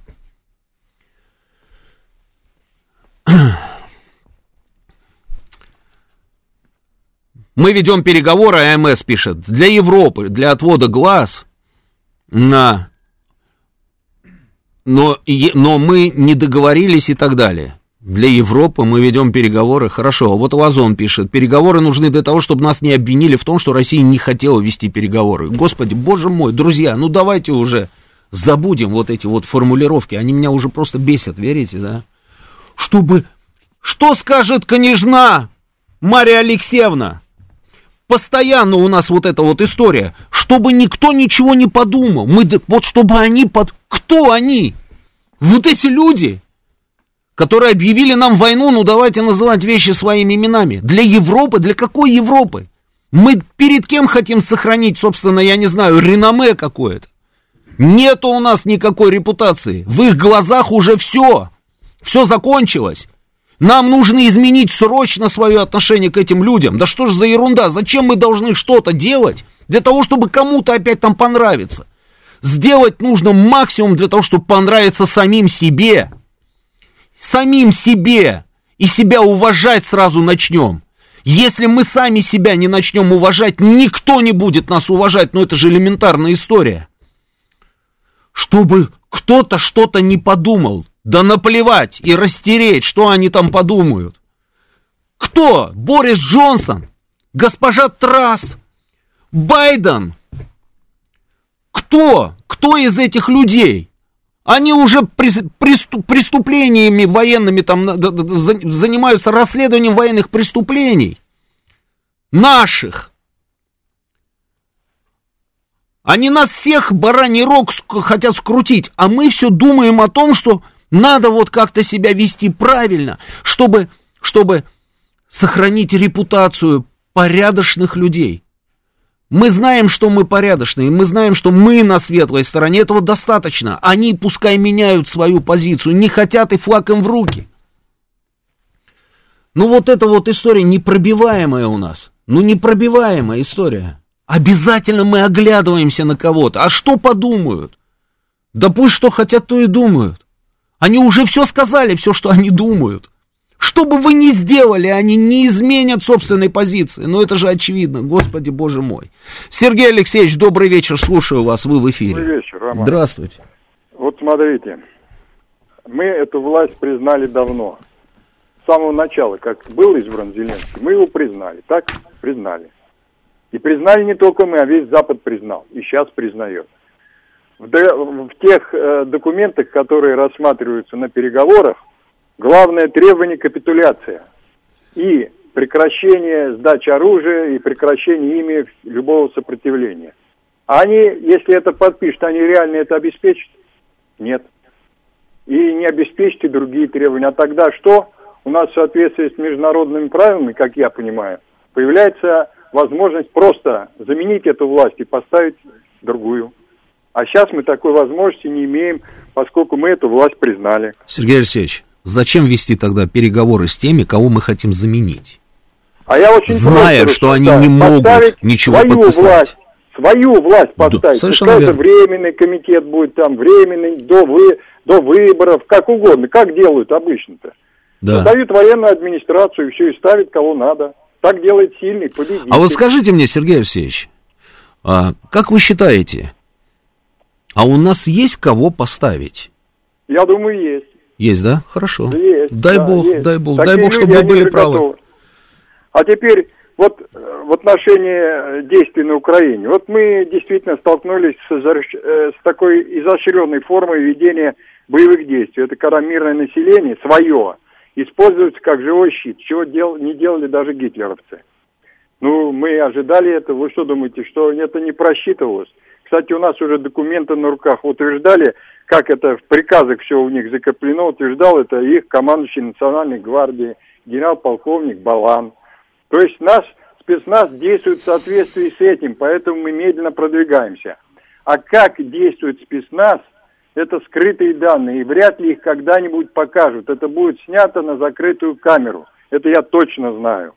Потом Почему мы вот э, не видим как бы выхода массовой поддержки людей на освобожденных территориях? Ну, она по телевидению показывается. Ну, зачем нам инициировать массовое скопление людей, когда это может быть, во-первых, э, нападение артиллерийское или диверсия какая-то. То есть мы можем эту работу среди населения вести скрытно, и мы ее ведем наверняка. То есть зачем нам надо сейчас освещать э, свои планы перед врагами, в первую очередь Запада, чтобы они нас обвели оккупантами. А мы ведь уже публично сказали, мы не собираемся оккупировать территорию Украины. А что мы там делать собираемся, это не их, так сказать, э, э, Я только понял. мы об этом знаем. Я думаю, что все идет нормально, Роман. Понимаете, если мы говорим, что непонятно переговоры, то нам надо признать, что у нас президент простачок, который 50 лет командует разведкой, контрразведкой всю жизнь спецслужб, но он простак, он просто переговоры затеял. Я этому не верю. Понял, спасибо, Сергей Алексеевич. Спасибо. А, к... Переговоры это фарс для мирового сообщества. Яна Бунина пишет, надо отключить свет в Киеве 8790. Азов стали окружить и ждать, пока не сдадутся. Не надо рисковать нашими солдатами. Без военных комендатур нельзя, пусть Лукашенко позаботится. А, достаточно посмотреть местные телеграм-каналы. 1177 нам пишет. Жители Харькова или Харьковской области, там подписчиков под 600 тысяч, они нас ненавидят массово, вот что страшно. 1177, не верьте. 600 тысяч подписчиков может быть, ну, во-первых, э, собственно, может быть и не 600 тысяч подписчиков, а может быть там реально совсем другое количество подписчиков, остальное это просто боты. Это раз, это не тот момент, на который нужно ориентироваться. Значит, то, что они нас не, ненавидят, вот что страшно, это точно не так, потому что почитайте другие телеграм-каналы, где тоже много вроде бы как подписчиков, и посмотрите, что пишут эти люди. Так, дальше. видя это, так, это, это, вопрос, если им все по ярду дают, те, кто спонсирует, вообще понимают, что дальше, ведь рано или поздно будет смена власти, и она по меркам США и ЕС будет нелегитимная, кто деньги должен будет отдавать, пишет Харт. Эм, я не знаю, пускай они сами думают на тему того, кто им там будет что-то отдавать. Роман, а именно вы думали, что будет легкая прогулка в своих эфирах? Да, я так говорил, да. Ой, Рафаэль. Анна, слушаю вас внимательно. Здравствуйте. Здравствуйте. Роман Георгиевич, я не буду комментировать Евгения Киселева, который здесь набрал в Москве кредитов, а потом смылся на Украину, бросил все свои кредиты на... Анна, знаете, он не заплатил зарплату еще сотрудникам, собственно, ТВ-6, да. Я, я Полторы тысячи знаю, у одного украл, 800 у другого, знаю. да, и уехал. Угу. Да, я знаю, как Маша Шахова здесь потом со всем этим разматывалась. Угу. Ну, бог с ним. Я точно знаю, что 14 марта не для меня, не для моей подруги, фраза «мы хорошие, власть плохая» не существует. Плохие все. Вы эту власть держали, вы ее поддерживали, вы ее аплодировали. Все. Дальше есть только свои. Это второе. Третье. Я понимаю жителей Мариуполя. Ой, вы у меня в Ютьюбе исчезли. Э, в Рутюбе. В Рутюбе исчезли. Ну, вот, да, быстренько, быстренько там сделайте опять, да, ребят. Вот. Ну, ну, вот, да, вот так вот, соскакивает, Значит, что да. касается жителей Мариуполя, Мгм. мы с этим сталкивались в Харькове в 43-м. Ха- Если вы помните, ну, вы это помните наверняка, Харьков освобождали дважды, первый раз в феврале, потом опять сдали. И когда второй раз ходили в Харьков, если кто-то увидит какие-то документальные кадры, как нас там встречались с цветами, имейте в виду, что это был самый конец августа. А вот с 23 приблизительно по 28 августа харьковчане не знали, что делать. Они страшно боялись. После того, как мы первый раз освободили город и его сдали, нас тогда там не было.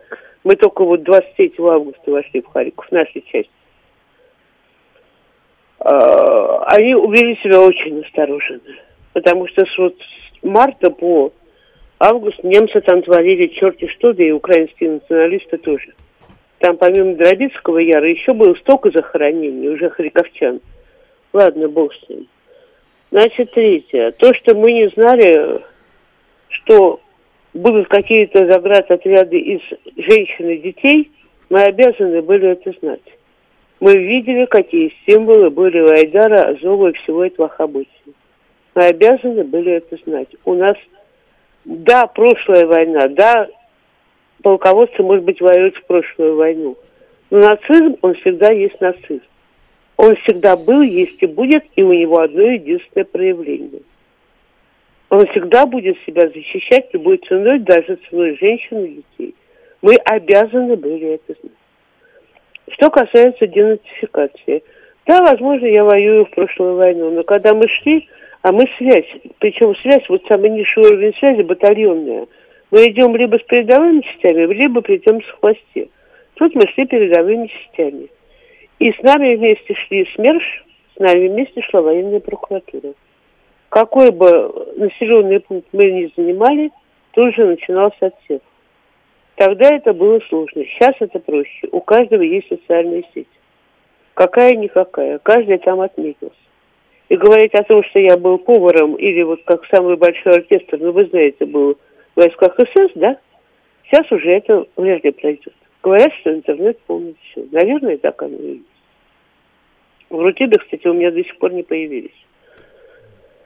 Вот. И самое последнее. Мне очень жалко Киев. Я очень люблю Киев. Я, в принципе, люблю Украину. Но для меня уже точка вот невозврата, что раз говорила, она пройдена. Пройдена 14 числа, когда взорвалась точка У над Донецком. Все, это была последняя капля. Что касается Израиля. Я в Израиле не была с 18 года. Ну так вот получилось, что ковид, то то-то все, а сейчас и не поедешь. Хотя вот Науму в этом месяце, в этом году исполняется сто лет, и мы, в общем, собирались, у нас были билеты, пока даже не сдали. Может быть, и съездим. У меня там живут два однополчанина. Наум Хасвер и Левка. Наум Штемберг и Левка Хасвер. Понимаете, какая штука? Они говорят, что вся вот эта вот ненависть к нам, к России, в основном у жителей западной части Сибири. Тех, кто уехал из западной части Сибири. Вот я не знаю, знает ли это Гурдин, но он же мужик, он же по определению умнее меня. Он моложе меня, и он языков знает больше, чем я. То есть у него информации должно быть больше. Но, в общем, наверное, Наум-то с легкой правы. Ведь Западная Сибирь, там уже и в советские-то времена процветал антисемитизм. И как с этим не боролись, ну, к сожалению, причем там это было серьезно. Это вот не наш бытовой антисемитизм московский, когда морда жидовская, да пошел ты, да ты и ты пошел, и все, и пошли потом пить или пиво, или чай, или кто-то mm-hmm. там газеты читать. Или в домино играть. У нас же было так в Москве. Даже вот такого вот настоящего щирого антисемитизма в Москве не было. У меня же муж еврей, я же все это знаю. А вот западная Сибирь, да, там было все очень сложно.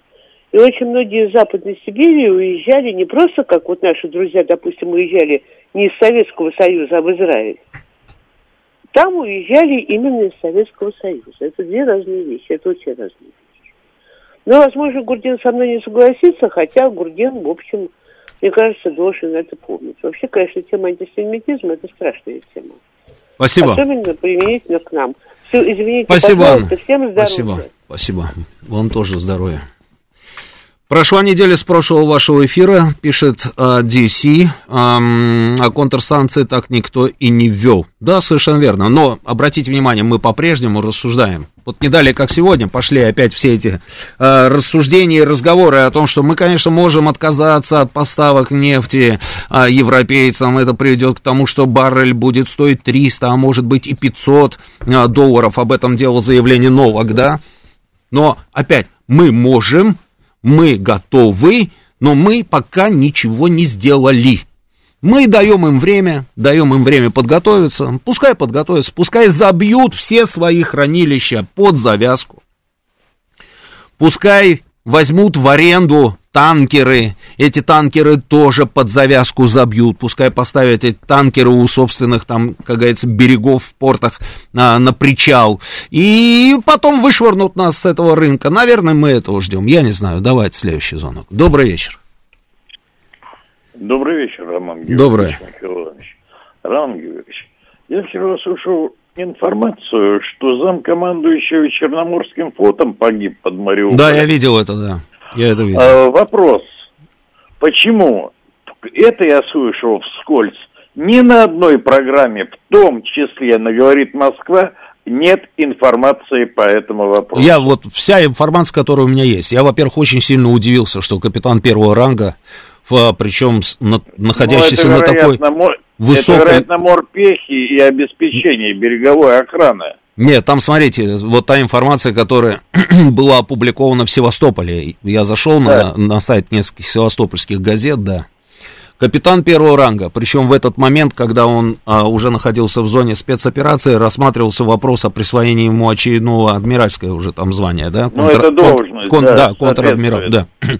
Значит, он а, по а, политработе, как это, воспитательное сейчас называется, да, раньше был начальник политотдела, да, по политработе, и он вроде бы как, там написано, он занимался и курировал организацию гуманитарных э, коридоров для вывода мирного населения. Почему этим занимался он, я не знаю. Ну вот такая информация. Ну а почему у нас. Почему средства информации молчат об этом?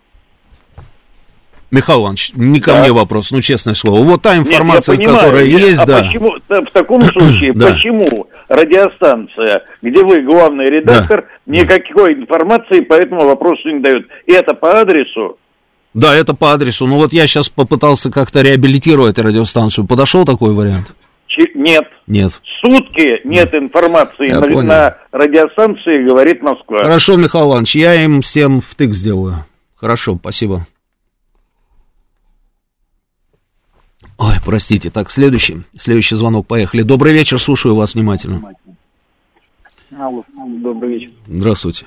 А, все это, конечно, ну, печально, то, что сейчас происходит, но хотелось бы как бы задать вопрос руководству страны, а когда все-таки начнется тоже и внутренней политикой заниматься? Почему нету поддержки населения, допустим, мораториев, связанных с выплатой, оплатой там налоговых платежей и прочим? Просто мы все это сейчас внимание сконцентрировано, понятно, это главная проблема.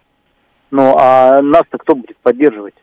Где, опять же, я не знаю, там, уголовные дела, там, какие-то административные в отношении тех людей, которые начинают там, ладно, там, 2000-х годов, а уже с 2014 года вывозили капитал просто, деньги за границу переводили.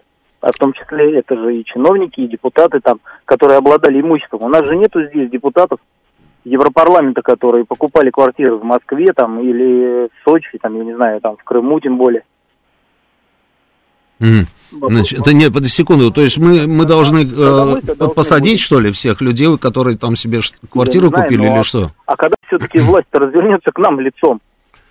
Ну, вы внимательно э, смотрите, в принципе, эфир телевизионный хотя бы, вот в последние ну, я дни? Телевидение, телевидение все-таки предпочитаю не смотреть, потому что я далеко не поклонник как бы всей вот этой... Вы все равно смотрите телевидение? Я читаю заходит... бывшего вашего коллегу, экономиста Кричевского, поэтому как бы для меня это более такой надежный и полезный. Ну, не, да, ну, Никита Александрович, я думаю, вам рассказывал по поводу всех, э, собственно, решений, которые было принято, принято там Мишустиным за последние хотя бы двое суток. Зайдите на сайт, называется объясняем.рф, да, по-моему, да? А, зайдите на этот сайт, там это есть. В принципе, если вы захотите найти, вы найдете. Там целый пакет, на самом деле, решений уже принято. И по дополнительным выплатам на детей, и по увеличению МРОТ, и так далее, и так далее. Много-много там всего. А зайдите на сайт московского, московского правительства, и вы увидите определенные преференции и, собственно, решения, которые приняла Москва. Там тоже огромный, на самом деле, пакет. Я думаю, что и это только начало, на секундочку. Первыми решениями у нас что было? Там не брать налог там с этих а, депозитных вкладов, там миллион, да, по-моему, да, вот первое, да, самое такое, первое вот а, Мишустин объявил, там еще какие-то там а, решения. Их очень много, их очень много. И я думаю, что это начало еще будет. Ну, что касается того, чтобы сажать кого-то за то, что они купили себе дома а, или квартиры, ну, слушайте, И причем, и причем, здесь, причем здесь сразу депутаты? Я знаю, что есть богатые люди, у которых дворцы, даже не то, что квартиры, дворцы. И эти люди попали под раздачу, и некоторые из них жалуются на жизнь уже сегодня, понимаете? Это, это, слушайте, но это бизнесмены, которые занимаются бизнесом, их предупреждали, в том числе и президент предупреждал, и мы с вами говорили им неоднократно, везите деньги сюда, не послушали, вот попали под раздачу. Некоторые вообще, как говорится, обходными путями там добирались до России, пытаясь не зайти в территориальные воды ни одной страны, для того, чтобы как говорится, не быть арестованными, понимаете? Это, но вот имеем то, что имеем. Но сажать их за то, что они купили там какие-то дома. Если вы говорите про те решения, которые были приняты Минфином, я вижу, да, я вижу, меня скоро убьют за то, что новости уже две минуты как должны быть, да. Если вы говорите о тех решениях, которые были приняты, выводя наши деньги, золотой запас, там, золотовалютный, там, куда-то, там, правительством или Центробанком. Это другая история. Это другая история. Я тоже очень сильно возмущен тем, что у нас что ни день у нас воруют миллиарды. Вначале у нас половину украли, потом французы еще 22 украли. Сейчас англичане там пытаются придумать еще что-то, чтобы национализировать нашу какую-то собственность. И мне хочется уже, чтобы мы тоже внесли какие-то изменения в наше законодательство для того, чтобы национализировать. Вот англичане хотят там а, собственность Газпрома, Газпромовской дочки сейчас, да, национализировать. И под это подогнать свое законодательство. Давайте национализируем BP, там еще какие-нибудь английские компании. Ну что-то в ответ надо делать. Но мы все ждем. Мы ждем. Но я не знаю почему почему. Это вопрос не ко мне, друзья, к сожалению. Сейчас у нас новости. Спасибо.